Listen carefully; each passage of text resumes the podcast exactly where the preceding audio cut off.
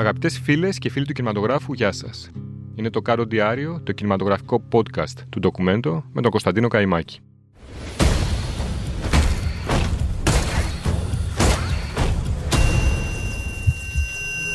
I've been trying to reach you. Martin God! This is about a king, and Ritter's the match. I can take care of myself. If this continues, it won't be long before you've nothing left. I don't care what happens to me. It's only gonna get worse for you. I'm vengeance.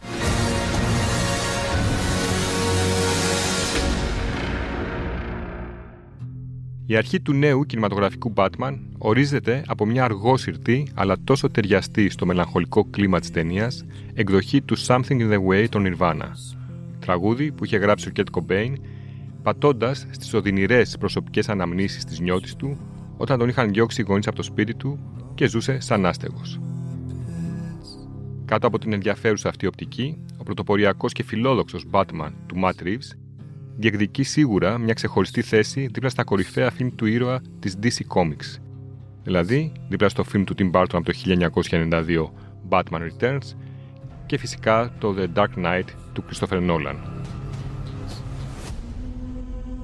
Σαν μάνα εξ ουρανού, λοιπόν, περιμένουν όλοι οι άνθρωποι του σινεμά τη νέα περιπέτεια του Batman, που είναι μια ισχυρή τονοτική ένεση για τη δύσκολη τούτη εποχή. Καθώς ο πόλεμος στην Ουκρανία μένεται και ο κόσμος παρακολουθεί από τους τηλεοπτικούς δέκτες τα νέα αιματοβαμμένα επεισόδια του, η ταινία του Reeves έρχεται να μας θυμίσει ότι το σινεμά δεν είναι μόνο η κατεξοχήν λαϊκή τέχνη, αλλά και το ιδανικό μέσο ψυχαγωγίας για το θεατή, ο οποίος χάρη σε αυτό μπορεί να δραπετεύσει σε άλλους μαγικούς τόπους. Η επιτυχία του φιλμ, αναμενόμενη και εγγυημένη ύστερα και από την τρομερή επίδοση ενός άλλου υπερήρωα, τους Spider-Man της Marvel και του No Way Home, που συνεχίζει να σπάει το ένα μετά το άλλο τα εισπρακτικά ρεκόρ της πανδημίας, λογικά θα επιστρέψει τα χαμόγελα σε μια ολόκληρη βιομηχανία. Μια βιομηχανία που είδε τα τελευταία δύο χρόνια τις έδωσε να φυτοζωούν, τα χολιγουντιανά στούντιο να μετρούν τις αντοχές τους και το προβληματισμό για την επόμενη μέρα του μέσου, ύστερα για την ασφικτική πίεση των τηλεοπτικών πλατφόρμων να εντείνεται όλο και περισσότερο. Α μην γελιόμαστε, το μέλλον του κινηματογράφου όπως το γνωρίζουμε μέχρι σήμερα επανασχεδιάζεται κάτω από νέα δεδομένα και συνθήκες. Καθώς η πανδημία αποδεικνύεται πιο ανθεκτική από ό,τι εκτιμούσε αρχικά η επιστημονική κοινότητα, επιφέροντας ριζικές αλλαγές στις συνήθειες του καταναλωτή, ο οποίος κλείνεται όλο και περισσότερο στην ασφάλεια του σπιτιού του. Όμως η κυκλοφορία του νέου Batman είναι αρκετή για να επιστρέψει η χαμένη αισιοδοξία και η γιορτινή διάθεση στην αίθουσα. Το φιλμ αρχικά ήταν προγραμματισμένο να κάνει πρεμιέρα στις 25 Ιουνίου του 2021, αλλά λόγω της πανδημίας αναβλήθηκε για την 1η Οκτωβρίου του ίδιου έτους. Καθώς ο κορονοϊός επέμενε και μέλη του συνεργείου προσβλήθηκαν από αυτόν, τα γύρισματα διακόπηκαν και πάλι και η πρεμιέρα μεταφέρθηκε ώστε να έχουμε σήμερα την επίσημη πρεμιέρα του φιλμ στις παγκόσμιες αίθουσες. Η νέα, φιλόδοξη εκδοχή του Batman στρέφεται στο ξεκίνημα της ιστορίας του. Με τον ήρωα να εκτελεί χρέη detective στα χνάρια ενός νοσηρού κατά συρροή δολοφόνου, παρουσιάζοντας την πιο σκοτεινή και γεωμένη εκδοχή του μύθου. Τη σκηνοθεσία αναλαμβάνει ο Ματ Reeves, ικανότατος και ταλαντούχος δημιουργός, τον Cloverfield, Άσε το κακό να μπει, Ο πλανήτης των πυθίκων η αυγή και άλλων, με τους Ρόμπερτ Πάτινσον και Zoe Kravitz να υποδίονται τους Batman και Catwoman. Μάλιστα το φιλμ αρχικά έχει τον τίτλο The Bat the Cat, αλλά ευτυχώς κάποιοι ψηλιασμένοι διέκριναν την Πανανόφλουδα και την απέφυγαν.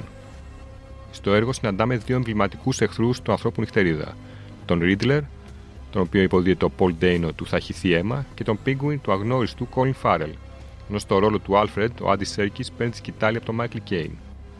Η ταινία 45 μέρες μετά από την πρεμιέρα της στι αίθουσες θα είναι διαθέσιμη και στην πλατφόρμα της HBO Max.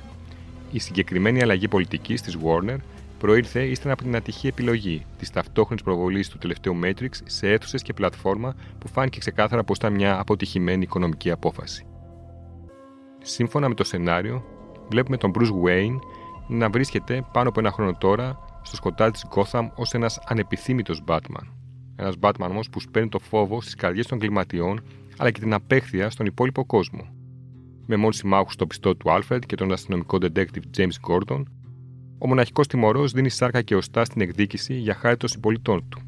Όταν ένας serial killer στοχεύει την ελίτ της πόλης, ένα μονοπάτι από γρίφους οδηγεί την έρευνά του στον υπόκοσμο.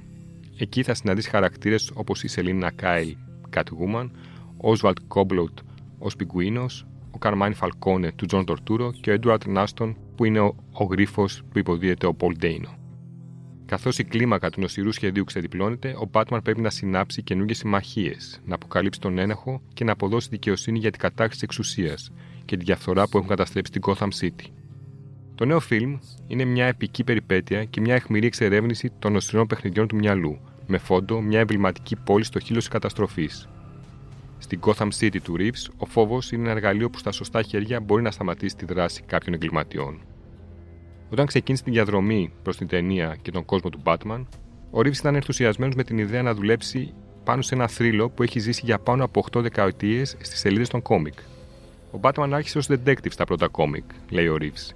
Με ενέπνευσε η ιδέα να επιστρέψω σε αυτή την ιδιότητα, να τον απογυμνώσω από τα στοιχεία του φανταστικού ενός υπερήρωα.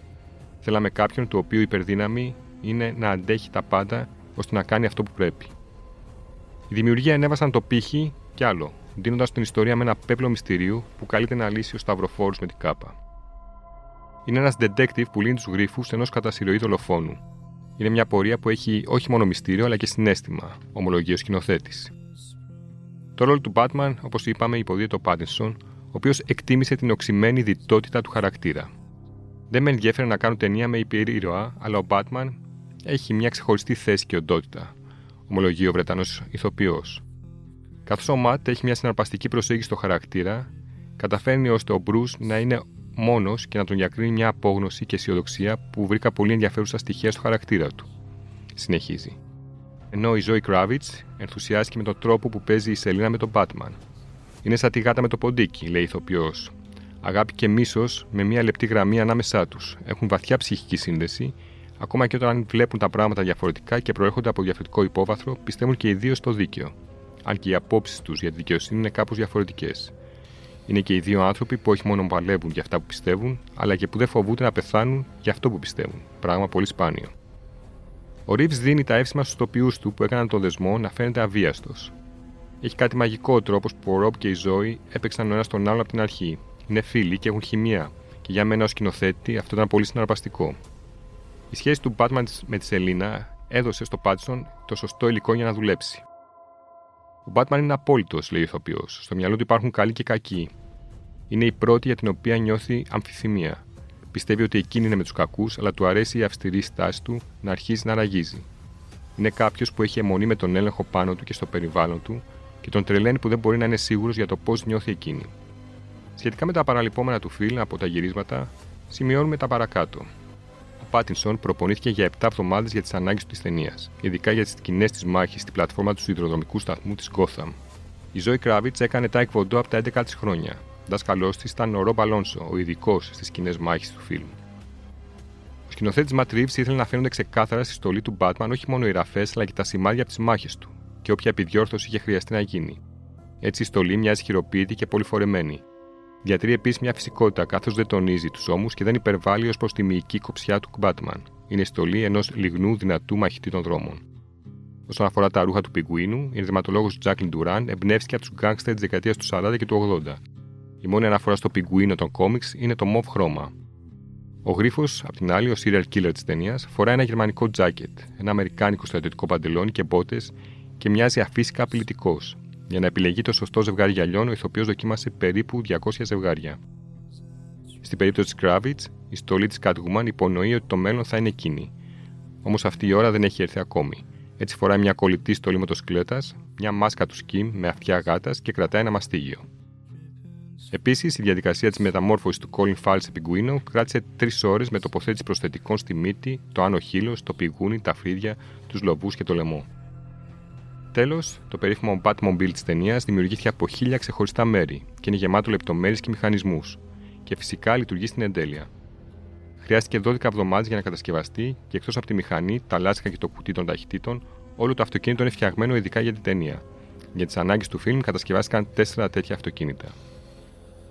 Η ταινία Batman είναι γεμάτη μουσική, από το Ave Maria του Schubert μέχρι το Something in the Way των Nirvana, όπως προείπαμε, και διάφορα requiem και κονσέρτα, το μουσικό θέμα του soundtrack φέρει την υπογραφή του βραβευμένου με Όσκαρ Μάικ Τζιακίνο. Ο μουσικοσυνθέτης ζήτησε να γράψει τη μουσική πριν το γύρισμα της ταινίας. Τη νύχτα, πριν από το πρώτο δοκιμαστικό του Ρόμπερτ Πάτινσον, έστειλε ένα δείγμα στο σκηνοθέτη, το οποίο είχε ηχογραφήσει με μια ορχήστρα. Όταν ο Πάτισον το άκουσε για πρώτη φορά κάνοντας δοκιμαστικό τη σκηνή που ο Batman βάφει τα μάτια του μαύρα, ξετρελάθηκε. Η τρομερή του τη σκηνή φυσικά μπήκε στο φιλμ. Αυτά λοιπόν για το νέο Batman που βγαίνει σήμερα στις αίθουσες. Να είστε όλοι καλά και θα τα ξαναπούμε την επόμενη εβδομάδα.